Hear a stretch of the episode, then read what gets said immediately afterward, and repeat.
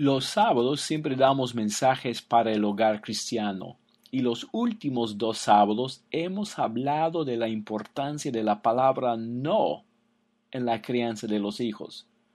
Dios ha usado la palabra no cuando sus seguidores eran niños. Por ejemplo, ocho de los diez mandamientos comienzan con la palabra no. Así nosotros debemos enseñar a nuestros niños desde chiquito a respetar la palabra no de sus padres y jamás rebelarse en contra de ella.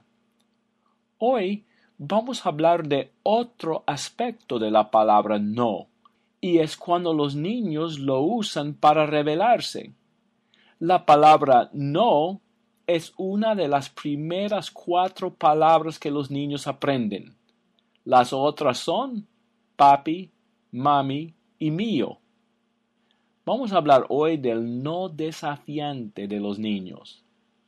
Los niños tarde o temprano van a usar la palabra no para rebelarse.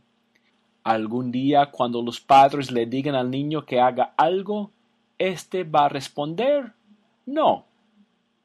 Es un acto abierto de rebelión y no puede ser tolerado. La primera vez que esto pasa, los padres deben castigar al niño inmediatamente y el castigo debe ser tan desagradable que el niño jamás vaya a querer volver a repetir esta palabra a sus padres cuando le mandan hacer algo. Proverbios 14:34 dice, El que escatima la vara odia a su hijo mas el que lo ama lo disciplina con diligencia. Si hay algún tiempo cuando los padres deben usar la varita sin reparos, es cuando el niño le dice no en forma desafiante. Me duele mucho ver a niños de cristianos que han aprendido a decir no a sus padres sin sufrir ninguna consecuencia desagradable. Serán niños adolescentes y aun adultos confundidos y egoístas que no saben distinguir entre lo bueno y lo malo. En resumen, el no de los padres debe ser obedecido en forma absoluta. El no desafiante de los niños de los padres jamás debe ser tolerado. Cualquier desvío de estas dos reglas debe resultar en castigo fuerte e inmediato.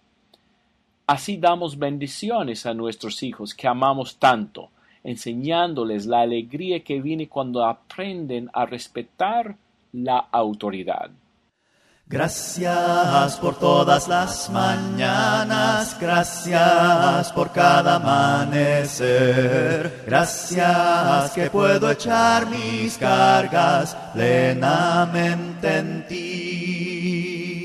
Gracias por todos mis amigos, gracias por cada amistad, gracias que puedo perdonar a los que en contra mío están.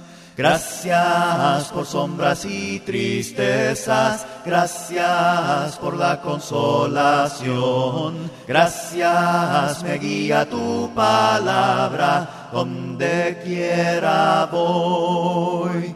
Gracias que hay un evangelio, gracias por tu espíritu, gracias porque nunca nos faltan tu poder y amor.